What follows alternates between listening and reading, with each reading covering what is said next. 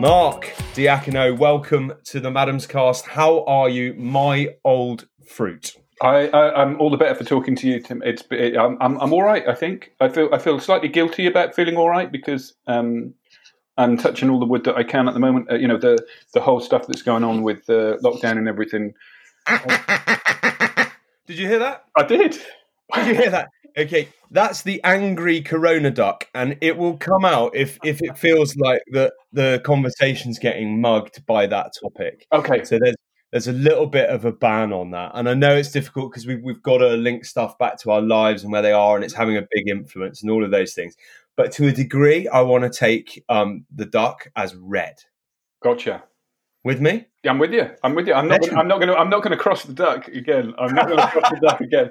Uh, it's no, pretty angry. It's pretty angry, and it, it's. I've said it off once or twice myself as well. So you know, um, yeah, don't, don't feel bad. Don't feel bad. Gotcha. Where are you? Tell me where you are and um, what you had for supper last night. Uh, God, that, no, no, no, you're, you're asking a man of my age to try and recall that far back. But I'm, I'm in sunny East Devon, um, not far from Sidmouth, and the sun has been shining mostly. It's rained a bit, and things are all right. I think. What did I, I can tell you what I am having for tea tonight. Oh, um, go on, that'll do. I, I, I, I, you know, sometimes you're sitting at your desk and you're working away, and you look up the window, and I just suddenly thought I've got to have ribs tonight. I've got to have some real lovely spicy uh, ribs, and that's got to happen. It was like someone flew across my my window and and was trailing a, a, a tape that just said eat ribs, Diacono. So um, it's the ribs, and they I just bunged them in the oven for their couple of hours um, to oh. kick them off, and and that's that's what's coming later. So I'm I'm I'm a happy man because I don't I don't eat ribs very much. I don't eat a whole lot of pork anymore, funnily enough. But um, just once in a while, I'm like, yeah, yeah, yeah, yeah. It's got to be. It's got to be. And um, yeah. And what a great, thrifty, underrated cut to use as well. I, I honestly, I, I, one of the one of the one of the great lessons to me as far as meat goes is is nearly always the the the, the not I mean the not prime cuts, let's say. If you got the time and you just learn a little bit of the skill of this or that, they are that's where the gold is. You know, that's totally where the gold is. Don't get me wrong, I love a leg of lamb and all of that stuff. But if you just got the time to do the ribs and you've learned how to do it and not burn it and to get the balance of sweet, sour, and hot and all of that stuff, or if you um, you know have played around with I don't know breast of lamb, that kind of thing. You know, it takes a little bit more investment because it does. You know, um, but if you get it right and that isn't tricky once you dive into it, then that is really where the gold is for me. Right, right, right, right. So this is this is gold. What you're saying now is gold, as far as I'm concerned. But what I'm in danger of doing is failing to host this properly. So because I've known you for so long and that we're good mates, I don't think there needs to be any secret about that. Um, from from way back in in our mutual River Cottage days. Mm. Um, I would, and I know this can be a bit embarrassing for people, but I don't think it should be. I want you to tell me a little bit about yourself so that everyone else can get on the same page with where we're having our chat. Yeah, well, I, you know, I, I, I, I didn't, I didn't get into either gardening or food on my mother's knee back when I was eight. You know, it was much, much later, and um, I've always been a greedy guts, but that, and that's that's you know that, that's kind of driven some of the food in. But um, there were two things that really happened. I met my wife, who really liked gardening, and I felt like I better learn how to do something outside, otherwise I'd never spend any time with her. And that's where the kind of grow inside kicked off with a load of spuds and that kind of thing. And um, the other life changer, I mean, a genuine life changer, um, was I was working in my previous work life in Suffolk, and the person who I was staying with, who I worked with, and who was a good friend, she um, said, "Hey, we got mulberries tonight," and I'm like. Yay! Is that a, is that a yay? You know, are they? Uh, you know, I've never had a mulberry uh, like most of the world. Uh, she said, "Oh, you know, wait till you try them." And we and it happened. To, it was August. The mulberries were perfect and I tasted one, and life changed. I just didn't. I, I couldn't believe that I'd lived, you know, twenty odd years, thirty maybe on the planet, and had never eaten this most amazing thing, the best fruit I've ever had, bar none. And and I thought, you know, that, hang on a minute, I can only eat this stuff if I grow it myself because it's too soft to go to market. And that really is where it started off. I started growing a load of stuff. Um, didn't know a thing about it, so luckily the the the um, you know the internet was my friend. I ran around, you know, learning from anyone I could. You know, I visited lots of people who were doing good stuff. I read like crazy. I was happy to dive in. I made myself a very good promise that I would encourage anyone else to make about anything really, which is don't be afraid of being crap. You know, oh, it, I'd never have got anywhere in my life. well, this is it. You know, especially men. I think maybe more than women. The older you get, um, the more there can be a tendency to just stay doing the stuff you're good at um, for all kinds of reasons. And actually, the you know the the, the sort of life enhancing stuff is going beyond that, you know, and and and trying stuff out and being a bit rubbish and messing up and all of that stuff. And I, I, I, made the promise to myself that I would not be afraid of being crap, that I would get things wrong, that I wouldn't try and pretend I hadn't. Um, and so I started growing stuff. I started a blog, and that was back in 2001. So quite a good time, a good time ago, mostly to record what I was doing, which was growing lots of different things. Um, I the blog got a bit of a nice following, and then I wrote Hugh a letter back in the day when people used to write people letters. Um, saying, "Listen, I, I, I, my previous job was kind of advising government agencies about managing the landscape, and I, you know, I said, look, I've just watched the first series of River Cottage. I'd love to write a book with you where you write the food bit, I write the landscape bit, I kind of eat the view kind of thing." And he wrote back and he said, "I can't. I'm writing the first River Cottage cookbook, but come fishing." We hit it off. I did some stuff on the early River Cottage website. I started the Otter Farm thing of growing lots of things um, and writing about that. I got involved leading the garden team um, for part of my time. Uh, wrote a few books for them, and then carried on writing. And here it is today. And um, yeah, that's that's kind of the how it's happened. And and it, it's been massive fun. You know, I'm relatively unemployable, and I seem to have found something that I like doing. You know, um, yeah. well, isn't that a secret in life? Um, and and you know, I'm gonna I'm gonna big you up a little because you're obviously you're naturally um, very modest person, um, and so I'm gonna big you up a little bit because I think I'm right in saying that your first personal non River Cottage publication mm. won Food Book of the Year straight out of the stable, didn't it? It, it did. Yeah, I, I was. Um, you know, when you sort of, I, w- I was. yeah, it was. It was not. It was shortlisted um, for for the Guild of Food Writers Food Book of the Year, and this is 2010. And I'd gone along um, to this, you know, exciting world. I felt a bit sort of Cinderella, you know, with a with a piece of straw hanging out of my teeth. And um, I was I was chatting, you know, and it was like the next award is is food book. I mean, I you know, I was genuinely bowled over to being shortlisted, and I and I still to this day think if you get on the shortlist, then that's that's it. Because if you win, really, you know, it's it's somebody's opinion, and they're all good. Do you know what I mean? And it's probably a a, a, a, a paper between them all. You know, um, so get shortlisted. But I, I I genuinely, you know, there's some really lovely books on the shortlist and I genuinely didn't think I'd win it. And I was chatting to two people, you know, John Wright, who you know, and and, and Deborah Robertson, and I was just chatting away. We were chatting away merrily, um, and and with no drama at all. And John said, "Oh, it's the one you're up for," and I'm like, "Oh yeah," and I'd won it, and I was like, "Hell's teeth! Um, this is a bit." This is a bit magic. Maybe I'm um, not so crap after all. Um, because you know that book, in case anyone would like to read it, is called "A Taste of the Unexpected." That's the one which is a, an absolute kicker. And just bring us up to date. What's your latest publication before we dive into the structured bit of the podcast? Yeah, um, well, I'm. um, uh, Sour is, is the is the is the latest one, which um, uh, latest food book, which I which was out in September, um, and that's really, uh, as you'd imagine, not what not as my oldest friend said, uh, an autobiography, but it's a it's a, a, a, a yeah, charmingly. oh, sorry. Yeah, I'm have, have some water. Hold on. Yes, uh, have a have a drink. Well, um, it's it's a sort of hymn to all all the sharps, you know. So all all of the um, you know everything pickled, everything fermented all the natural sours, you know, like like uh, you know tamarind and and lime and all of that stuff, and really how to use sourness as much as anything. Yes, there's souring skills in there about making sourdough and making kimchi and that kind of stuff, but it's also about using sourness to make your other stuff taste even better. You know, whether that's a little teaspoon of, of vinegar in the end of a soup or whether it's um, whatever.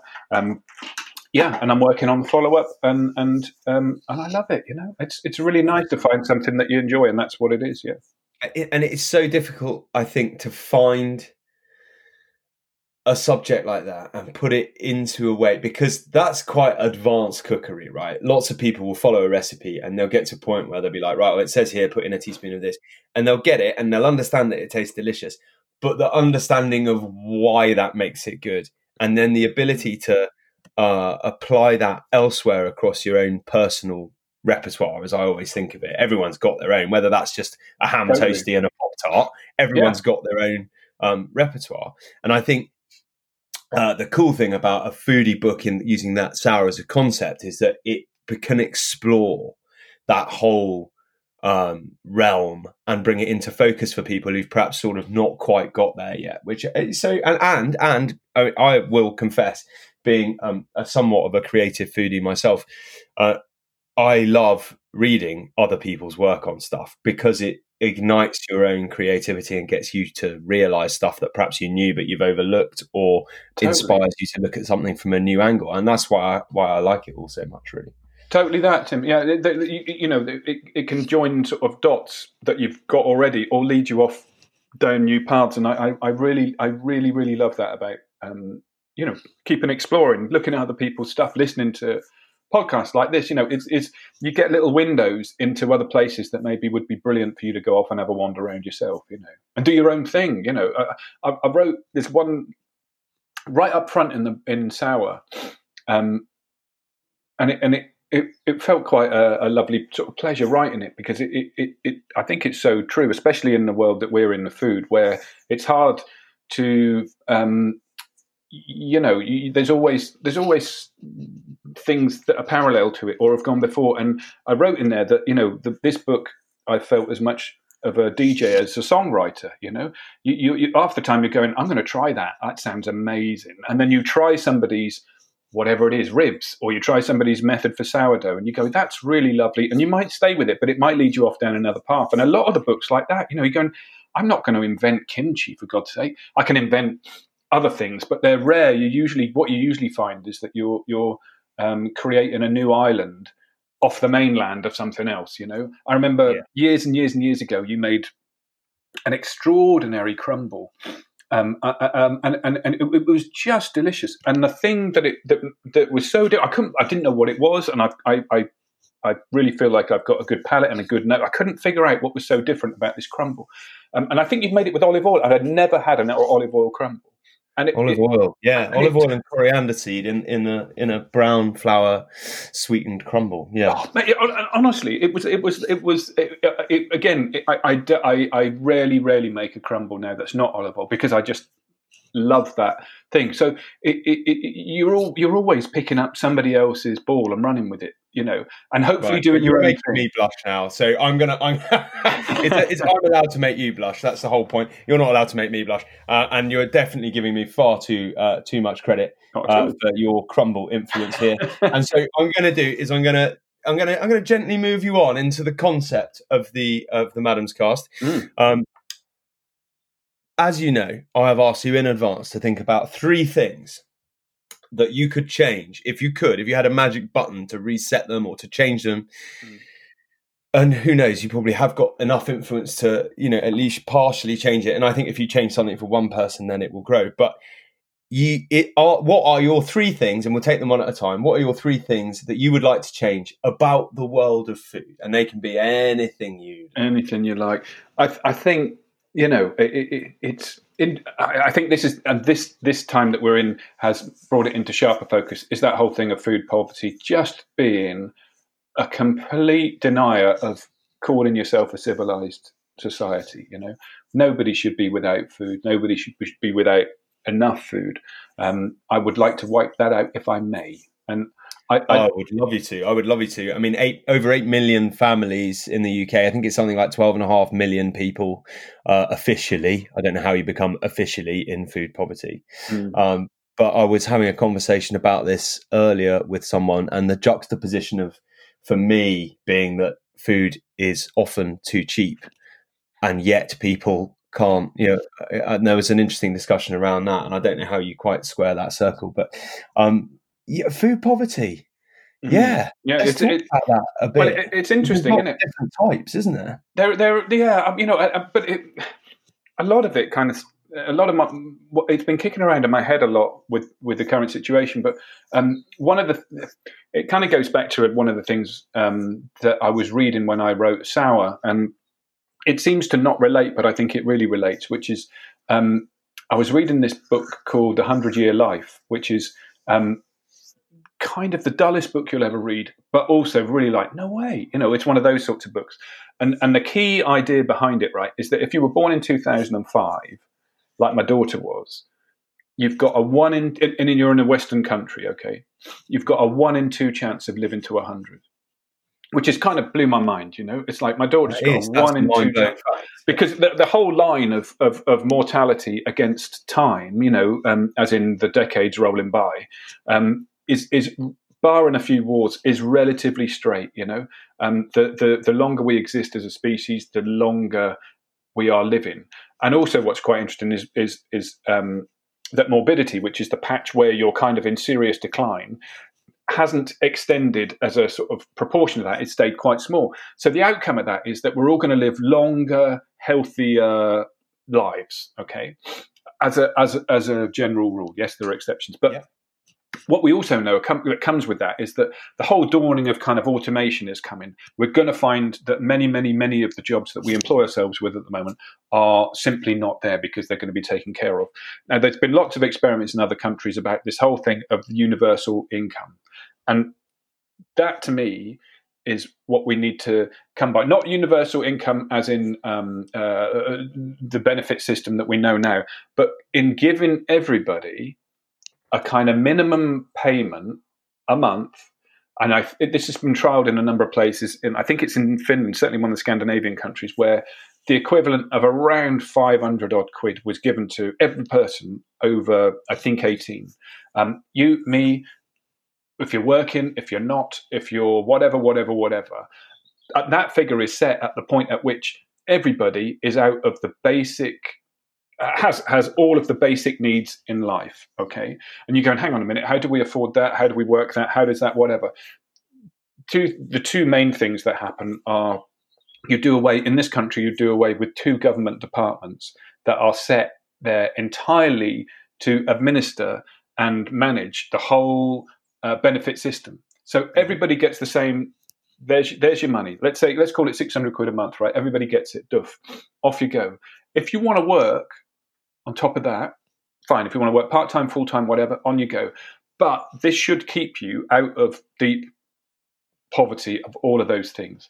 Yeah. And I think we missed a trick to trial that in the situation we're currently in because that is coming. It's coming, for God's sake. And the upsides to it are so many. One is that you drag everybody out of um, the out of the poverty of the essential things in life. The second is that we free ourselves up to be more creative beings. You know, we we we are we've become so flat out, just trying to get by, to exist, to pay the mortgage, that mm-hmm. you know, thirty-seven hours a week doesn't make any sense for so much of this population. Even if you are doing that, you might not be in the. Co- so if you take away all of those worries, you allow people to be a creative, b to chase up something that they want to do, and to recognise that in a few years' time we're not going to have the three phase life of education, work, retirement. We're going to be doing all kinds of bits. We're going to be stopping. We're going to take a year out and do that. We're going to retrain. We're then going to work for twenty years in something else. We might then stop, take three years off, and that's the way life's going to be because we simply can't uh, expect the, the, the, the population to be retired from the age of 60 for 40 years. It ain't going to work, you know? So we need to think creatively. And um, if we think creatively, as I think this current situation is kind of asking us to do already. To I, know, I, I, know, I know, but I'm being positive about the current situation. Yeah, yeah, yeah. Okay, okay, okay. It, it's, it's that what it does is it, it, it it, allow, it allows us to think creatively about taking away a whole load of things that aren't right in this in this world. Never mind the food world, um, and sort them out all at once. And in Finland, where this was trialed, and in other places, this was all paid for by doing away with the benefit system and simply administering that is so hugely expensive that it's virtually a nil sum. Um, but hey, I don't want to get into that too much. But that, that to me, we have to be creative about getting rid of that because we're not a civilized society while people can't even eat what you would I, call well, actual food. You know, I, I completely agree, um, and I'm not going to bang on about the things that I do that are involved with that, but um, I you love should, that. You should bang on uh, because they are really they are really really crucial things. You know, from from doing all the all the countryside trust stuff that you do, um, which is extraordinary. You know, food that and, and and this really ties in with that. It could be the second one. It could be equal with the first. Is this whole thing of waste? Is there's so much food. There's so much wild food out there that is shot for fun and never gets eaten. Um, yeah, I agree. Hang on. Have you have you moved on to point number two? Is that where you're going? I'm, I'm just... uh, no, I'm still in one. Oh, waste, okay. waste, and, waste and food poverty. I think are, are, are all together. they're two shoes of the same pair, and they're both things we've created, right? Yeah, it's extraordinary. You know, isn't that bonkers? If you just go back, if you, I mean, and this is the time to be doing it, isn't it? Just look in your garden and go, hang on a minute. Out of this couple of centimeters of glorious soil that sits on the top of everywhere on this planet apart from where it's sea. You've got that, you've got sunshine, and you've got rain, right? They're essentially to us, they're free ingredients, and they are uh, uh, uh, uh again essentially a, a self fulfilling, refilling resource for growing food, and still we mess it up, and we've messed it up chronically, mostly by throwing a whole world of of old energy in the form of fossil fuels at it, um, and and then wondering why we've got ourselves in a terrible situation in lots of other ways. So all these things, of course, are links in the same chain, but um, you know we, we we have to we have to come up with a solution for that, and that's as straightforward as that. You know, and we've got opportunities to do it creatively. Oh, we, we, do, we do, and and there's you know there's some fantastic people out there doing mm. some amazing work. Yeah. Um, and you just always feel I forget because um, my education was um, wasn't entirely classical, um, but there was a guy I think in uh, Greek mythology who spent his life having to roll a, a, a stone up the hill uh, do you remember him? I do. It wasn't Damocles, but it was his mate or something. We'll call him. We'll call him Spiro for the sake of argument. Why not? Um, Spiro has to roll this rock up, up, and it keeps rolling it up. Because gets to the top, it rolls back down again. Why? You know, why? It, this is a mountain that we've built. We it should not be difficult to take yeah. it down. What you know, in my if it's not about my opinion, but if I were to try and sum up what you're saying, well, I think what you're getting at in a in a in a nutshell, which is a cliche in itself, but if we were to try and force it into a nutshell, you would say something along the lines of stop trying to grow money and grow food. Yes, yes, yes. All day long, you know, just it's as simple as that, Tim. Think of what we're trying to do. You know, people who, you know, we, yes, we need to, everybody who does everything in the food chain needs to be, um, you know, on a, on a, on a, on a sensible income and all of that stuff. Um, but we, it can't be beyond the wit of a society that can send a piece of metal flying to the moon with people in it and bring them back again. That we can't feed people um, in this country, around the world, whatever. I just, I just don't believe it's true. And, and as you say, the danger is we're, it, it, it, it's skewed so far away from the point, which is that people are fed and healthy, um, and and skewed towards making a very few people a very great deal of money. Yeah, yeah. Um, brilliant, Mark. Point number one: beauty. Hey. What Yay. a beauty! Yay! I enjoyed it. Thank you. No, no, you're welcome, and you put it very succinctly. You're a, a, a good wordsmith, and I enjoy listening to you. Hmm. Um, so, point number two: what's your what's your second thing you'd like to change about the world of food? It kind of relates, um, uh, and it, and it, it kind of gets back to my previous life where I was, um, and my kind of um, I did a sort of masters in in, in environmental management, and I it, it, and then I worked in that kind of field, and I it's become hugely apparent that. Um, which is something that we knew anyway, but is is that we need to um, have a more resilient food system. It, it, couldn't be more fragile. It couldn't be more susceptible to not being able to have imports of food, to not being able to pick it, to not have the the people on every part of that chain to do it right, to not you know our food. Uh, the simple fact of growing food now is a cause of climate change. All of these crazinesses um, have to be undone, and also the people who are doing the growing are not getting the income they should. And and it's a many pronged beast. This one, um, and it ties in with food poverty. It ties in with waste. It ties in with all of those things. But we have to, and we there, there is no choice again about that. It's not a, an option. Um, it's a reality that we have to reinvent a more re, a more resilient food system. Brilliant. So. Um, we can't go into the whole thing, obviously, but can you give me a good local example of a resilient food producing process that you have witnessed recently? Yeah, it's it, really interesting, um, and, and, I think this can this these, these sorts of things offer hope, even though they're small. I think um, the, the, reason that we're in uh, the position that we're in is not because of massive action. What's happened is is is lots of repeated small actions, and the solution to is usually a similar thing, which is that we've got to have a lot of small, repeated, good actions. So, um, not far away from me on the East Devon coast here, um, there are some amazing, amazing producers. You know, you've got Trill Farm, you've got Bulstone, who do amazing chickens, amazing eggs. You've got natural brands. Shout out to those guys as well as Trill. So that's Trill Farm. Uh, Ashley and Kate grow some wicked, wicked veg. Absolutely tip top salad. I mean, you know, extraordinary stuff. Salads very good. Their salads awesome as well. All great. And then yeah, the Burleston. Is it Burleston Blue?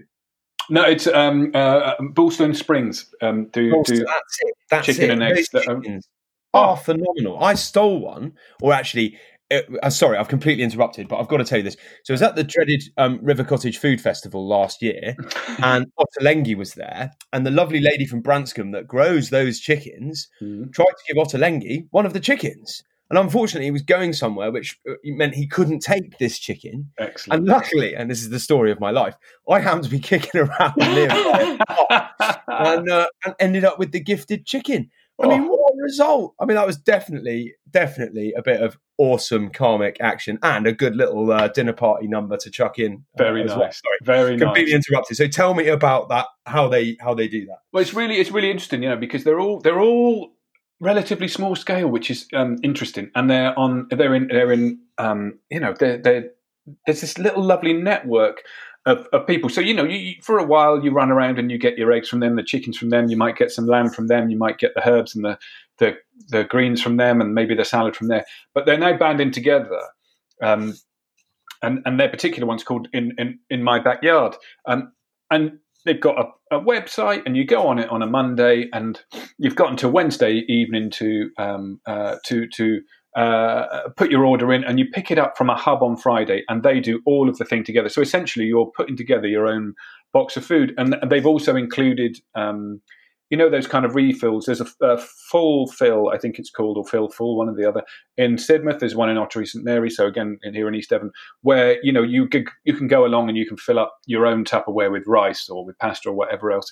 But again, you can do this virtually. So what we're finding is that anyone in this area can do so much more of what ordinarily would be called a a, um, a supermarket shop outside of the supermarket.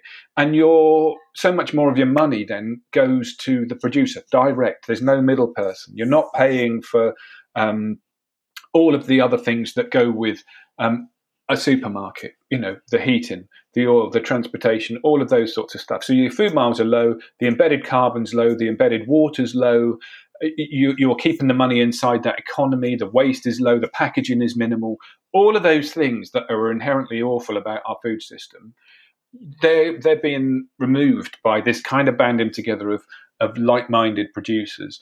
Um, and to me, it's, it's part of that solution. You know, we have we have a, a, a, food system that has got so much in the way of embedded carbon and and water and energy and all of that stuff, and we just have to climb down from that fossil fuel mountain that we've been partying on for however yeah. many decades, and that's yeah. part of it. You know, um, learning to get away from our habits that have caused it.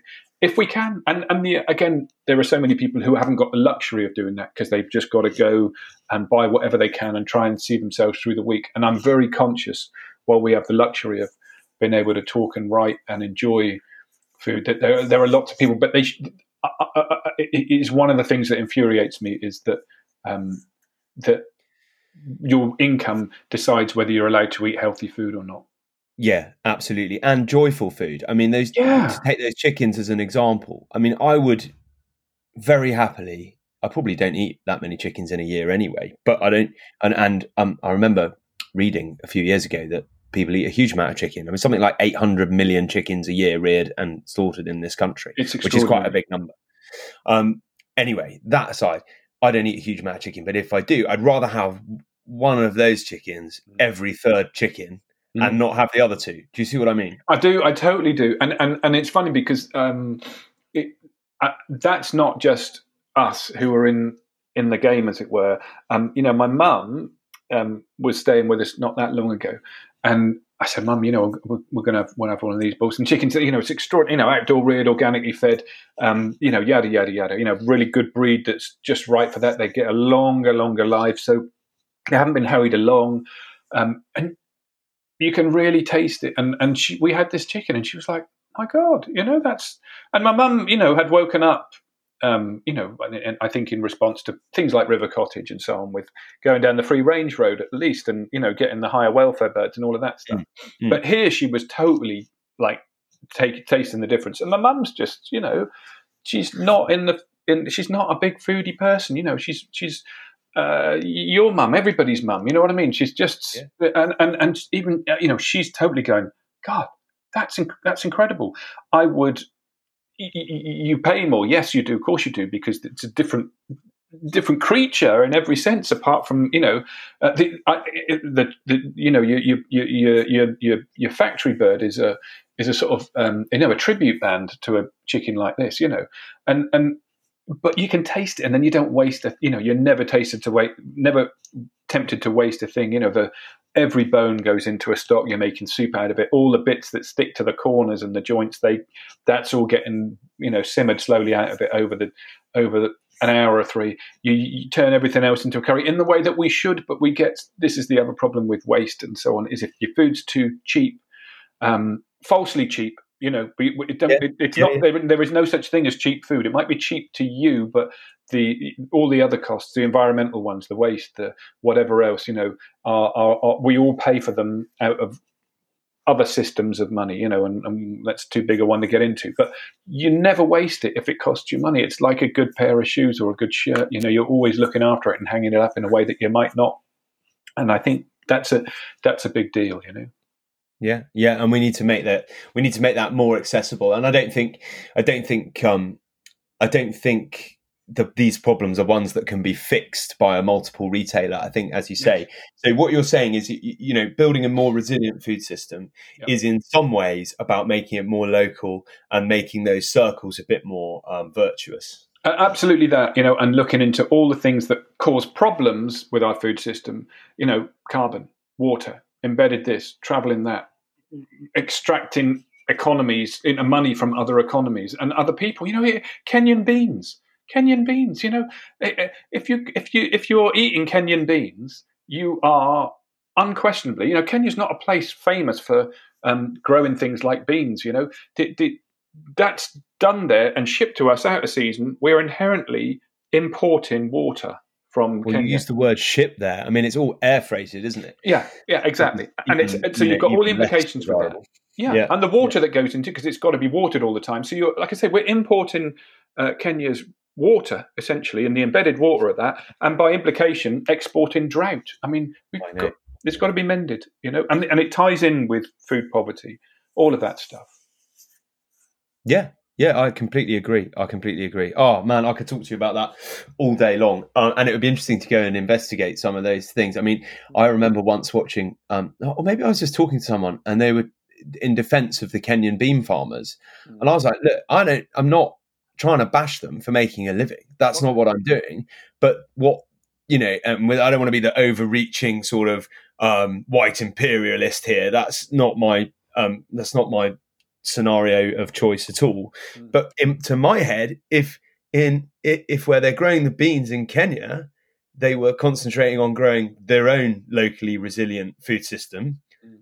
then we could leave them to that while we were growing ours, and then we're both richer. This is totally it, you know. And yes, you're right. You know, once you've set up that system, you have to climb nicely down from it to let everybody down at the other end into something more positive. You know, you can't just cut off the the, the supply line. But you're totally that. There, there, there are there are many wins here, but it, it, it's not um, it's not an easy solution. But there's no doubting that we have to deal with it. We have to do something more positive.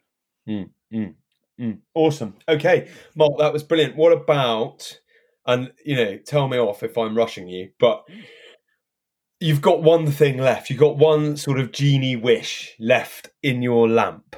and yeah, you're going to rub your lamp. I want you to think carefully about what your final action is going to be. It, it's very tricky this because I feel like I've dealt with two two biggies, um, and and and it's they're, they're all many sided coins. Um, and the third one I think is is is clearly less important, but um, as in a lot of mm, uh, communities, worlds, fields. You know, the food world is a really interesting one, and there are a lot hang of. On, hang on, hang on. on. Were you lost for words just then? Oh, for a millisecond. Sorry, I, I know I never oh doing talk. Sorry, sorry. you heard it here first. Mark Diacono, lost for words. And Mark, you, you won't mind me uh, sharing with everyone that you, like myself, and another good friend of ours, Stephen Lamb, we don't really struggle to take up all of the available um, vocal space if we need to. So I'm, I'm delighted that I've um, or that you've it's stumbled true. over your own thoughts there, uh, and we've got that on, uh, on recorded uh, evidence, so we can whip that out at a later date. Sorry, right? Uh, uh, get yourself back together and back together. give me a, give me your third wish. And my third wish um, is is is that the conversation, the food conversation, generally is um, I'd like it if it was a little bit less polarized. And and I feel like that sounds like a trivial thing, but I think with you know social media has been a brilliant thing. You know, Twitter we can easily interact with people. Um, Instagram we can easily share lots of aspects about what we do. The wonderful shop window. It's lots of source for inspiration and stuff. But the the part of what comes with that is that you are there's an implied response. So you have to re- you have to respond quickly to something that comes out. You know, everyone has got a very quick opinion about whatever it is, whether it's news, food, a book, a film, because there's an opportunity to display it before necessarily it's gone through that um, uh, process. And I think we find ourselves, the media plays this up nicely too, is we find ourselves increasingly in a black and white world where, you know, I think this, you think that. I'm over here, you're over there. There's not as much exploration of the middle ground, or at least people wandering happily away from their current, you know, their their, their current viewpoint and inhabiting somebody else's land, and being quite aware that they can take the trip right back to where they thought they were happiest. You know, if if they don't learn anything along the way or they haven't got anything else, and I think this is quite a big deal. You know, I think you, there's there's again there's a lot of talk, a lot of a lot of polarization. Let's say about in the food world where you know, there might be one group of people who feel like we shouldn't be, um, we've got to be very careful about bashing stuff that might not be considered overly healthy for you. You know, so we, we, we can't talk negatively about stuff that's not overly healthy because um, people of varying backgrounds and different incomes might not be able to eat outside that bracket. Mm-hmm. And I, I think that is I understand that, and I think there's a there's a a lot of truth in that. But I also think that it's really, really vital that we ask ourselves whether we're happy to live in uh, uh, uh, to to kind of promote a world where um, access to good food that is properly priced is just for a small group of people. Because if we are, then we maintaining that kind of position is is is, is difficult. Um, it's all it's also tricky because you know some of it's framed in a kind of political sense in that um, if if if you're um, you must keep this idea of all food being brilliant, even if it's full of this and not very good for you and inherently unhealthy.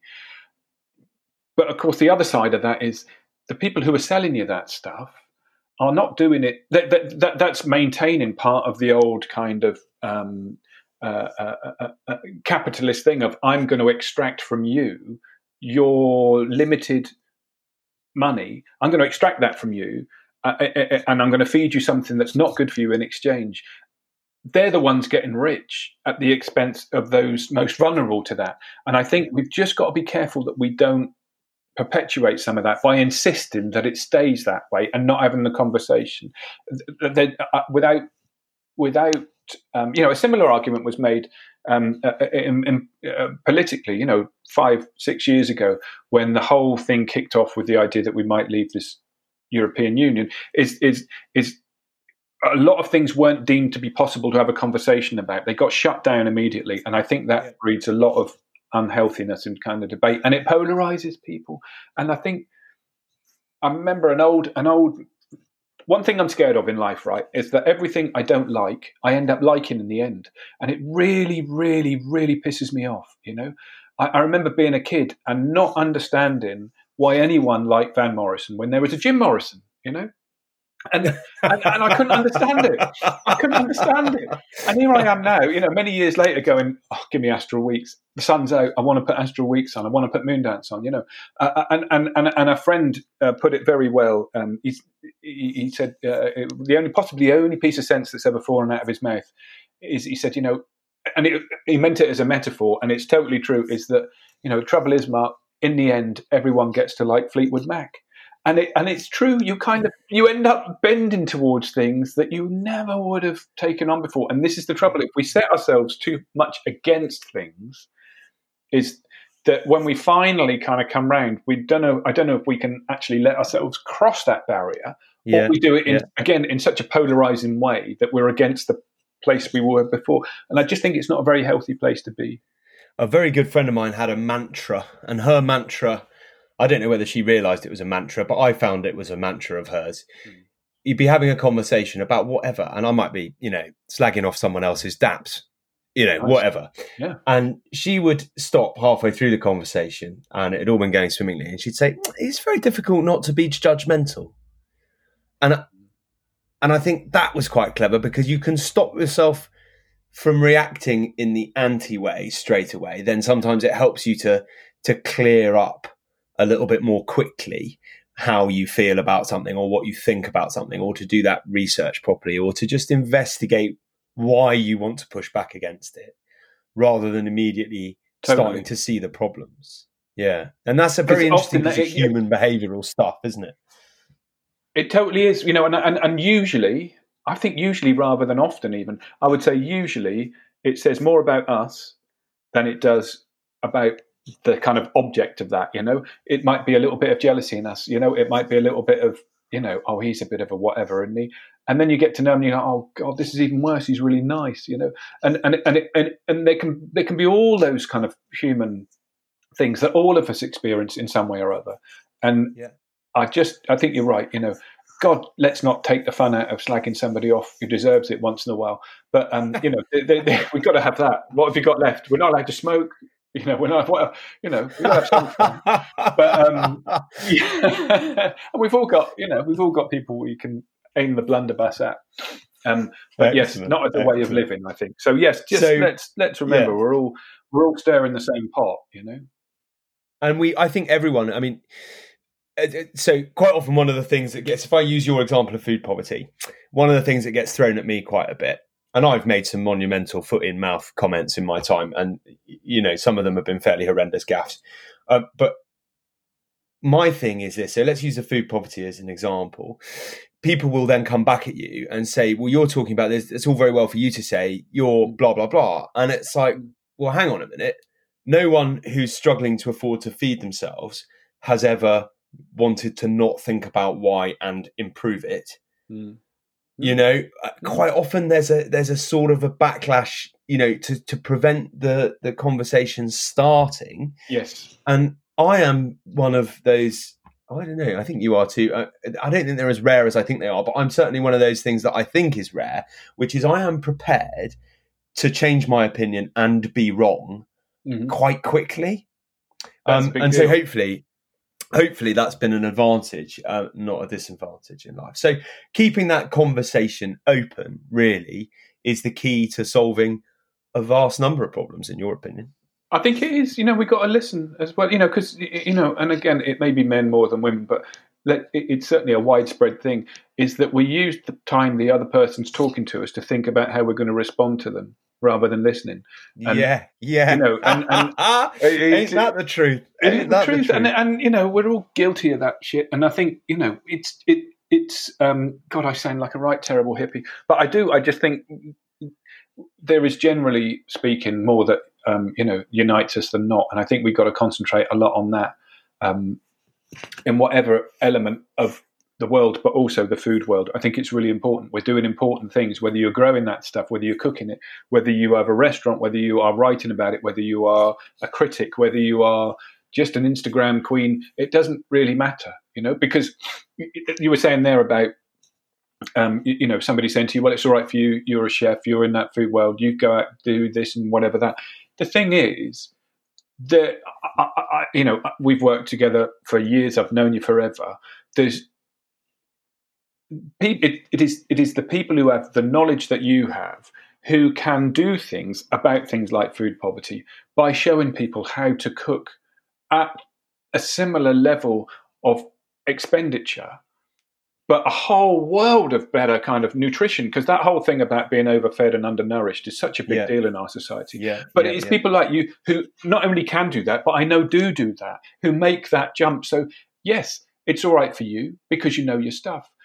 That was a you weren't born with that, but also you you go out there and share it, and a lot of people do that in whatever way. You know, they're not just about um, I, I want to make myself the best whatever it might be. Yeah, um, I want to I want to do stuff with it, and you do that stuff, and that's a big deal.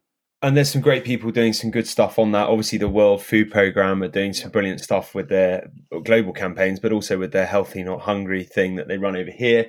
Yeah. And Tom Hunt, who I believe was before my time, but I think he was River Cottage early days as well. Yeah, yeah, now yeah. has Poco and various other things going on. But he wrote a series for a newspaper recently. Guardian, yeah. which one it was. There you go. Yep. Absolutely banging instructions on how to cook on a budget and nail it. And it was so beautifully pitched as well. There was not a grain, no, you know, not a grain of condescension in there at all. It was beautifully done and really heartfelt. And I, I enjoyed that series a lot. Well, me too. And I think that, and, and, and, this is again, it's it's nobody's going to come along and solve things. It, there, lots of bricks, lots of bricks form a different house that we can all, uh, you know, inhabit. And I think you're you're totally right. And it these these things they're often yes brilliant in themselves and it's great and if someone say read tom's column they might go i'm, I'm going to try that you know or, or Bob Granleese wrote something the other day about using all the the peelings off parsnips and all of this stuff in, in really interesting ways, right? Or they go to one of your demos and they go, right, I can do this with those and the bones of that, and I can learn how to pick this or to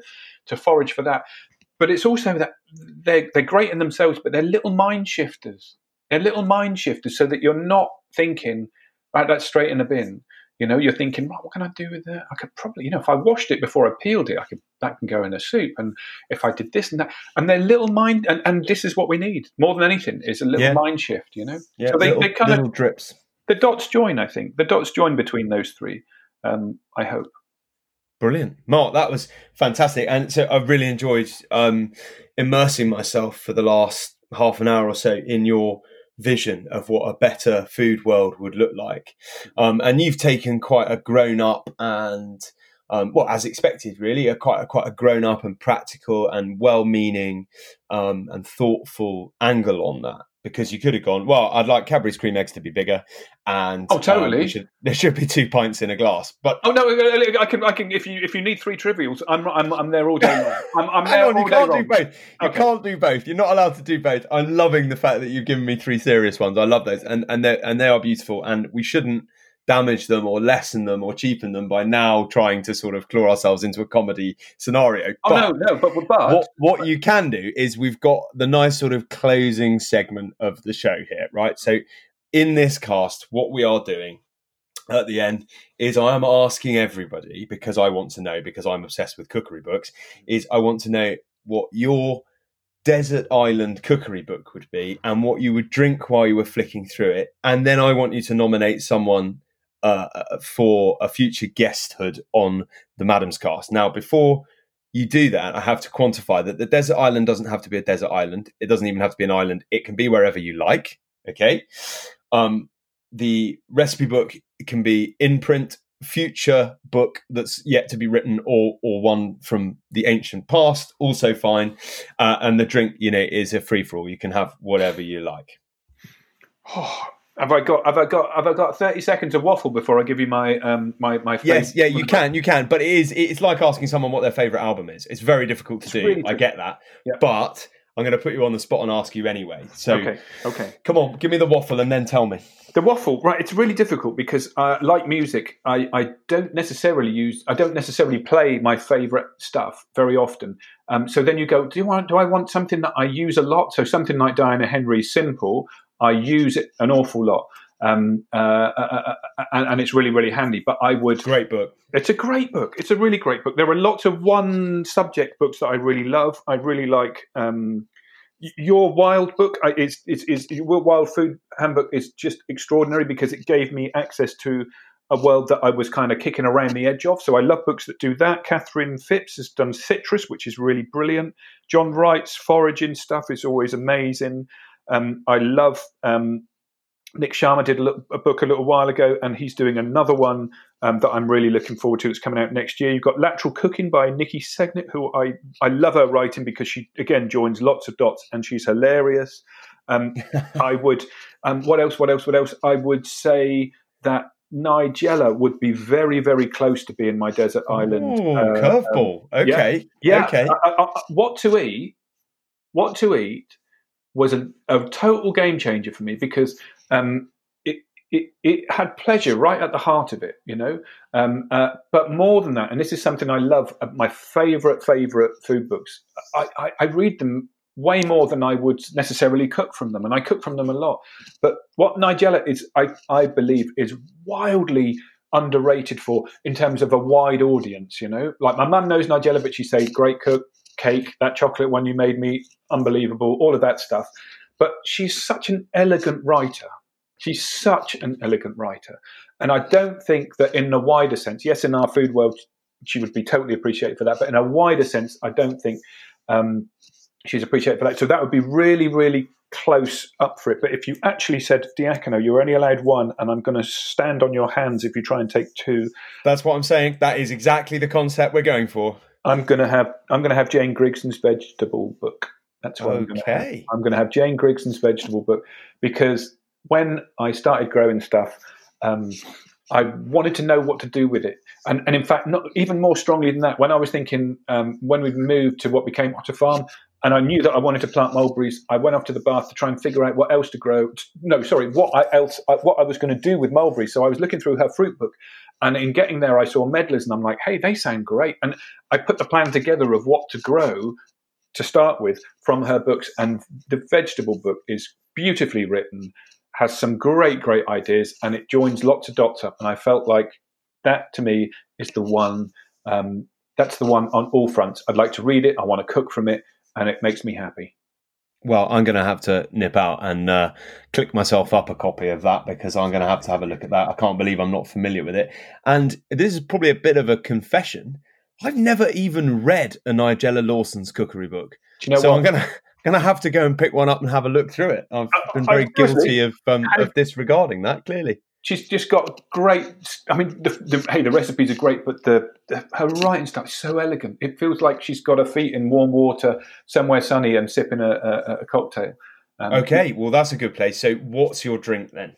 I think what I want is um, I want a mojito. I want a mojito. Oh. Yeah, and and I'm I'm there are lots of good mojitos. You know, the five I always remember four, but I know that there are five key ingredients, which are uh, white rum, lime, uh, uh, Moroccan mint, ideally, but mint certainly. Lots of lime um, and and a, and, a, and a, good ton of um, soda water. But I like messing around with them. And in sour, there's um, one of my messing arounds is using ginger and ginger beer and tamarind so you get a good bit Ooh. of sharp off that instead of the lime. So um, the mint's still there, the the um, the white rum is still there. Sugar, always forget sugar. Did I say sugar? Sugar's in No, you didn't say sugar, but I was going to pick you up on it. So you saved yourself. I saved um, myself, didn't I? Quite um, nicely there, yeah, yeah. But the ginger comes in two bits: is ginger beer, a good slice of um, ginger itself, and tamarind, and, and, and, the ginger beer is taking the place of the soda water, and it, Brilliant. knockout. Brilliant. A double ginger tamarind mojito. That would that sounds right good. Out. And is there any irony there related to your hair color? You cheeky devil. Uh, Strawberry just wondered. Strawberry blonde, mate. Strawberry blonde. oh, strawberry blonde. Yeah, of course. Yeah, I've forgotten yeah, about that. Yep. Um, brilliant, Mark. Fantastic. What a great chat. Um, do you want to nominate someone alive or fantastical to to appear in a future broadcast of the Maddams Cast? I think. Do you know what? Who I I, I always enjoy listening to and talking with is uh, I, I I I would say Naomi Devlin because she again plays a very distinct furrow of of all the stuff that's wonderful for your gut. Also, brilliant gluten free stuff that goes beyond the um, this is kind of gluten free impersonation of the whatever. You know, she she's taken it beyond that, um, and and uh, and she's great. Yeah, and I know who she is, and I've read one of her books, so it's it's definitely better. Happy days than, than, some of the others we've talked about. I think that is interesting because um, she does do that well and she does put flavor first which i think is so important because i always found it quite interesting that everyone decided to label their um, ranges of food that were designed for people who had intolerance as free from and i always felt that they'd missed the flavor word off the end yes. of that yeah um, brilliant um, so mark that was great we had a lovely chat i feel like i've really caught up with you it's been a real treat, Tim. You know, and, and, and hats off to you doing this because, um, you know, I think you're. I love this idea of you playing um, a kind of relay and the baton being passed from one to the other to the other to the other to the other. Um, and yeah, in, in people, yeah. it's been a real treat chatting with you. Um, and and all power to your elbow. Well, mate, you're a top badger. I'm gonna uh, I'm gonna end our remote recording link at this point and say cheerio. So thanks a lot, Mark, for coming on. Um, we'll see you soon. Total pleasure. You take care. Cheers, mate.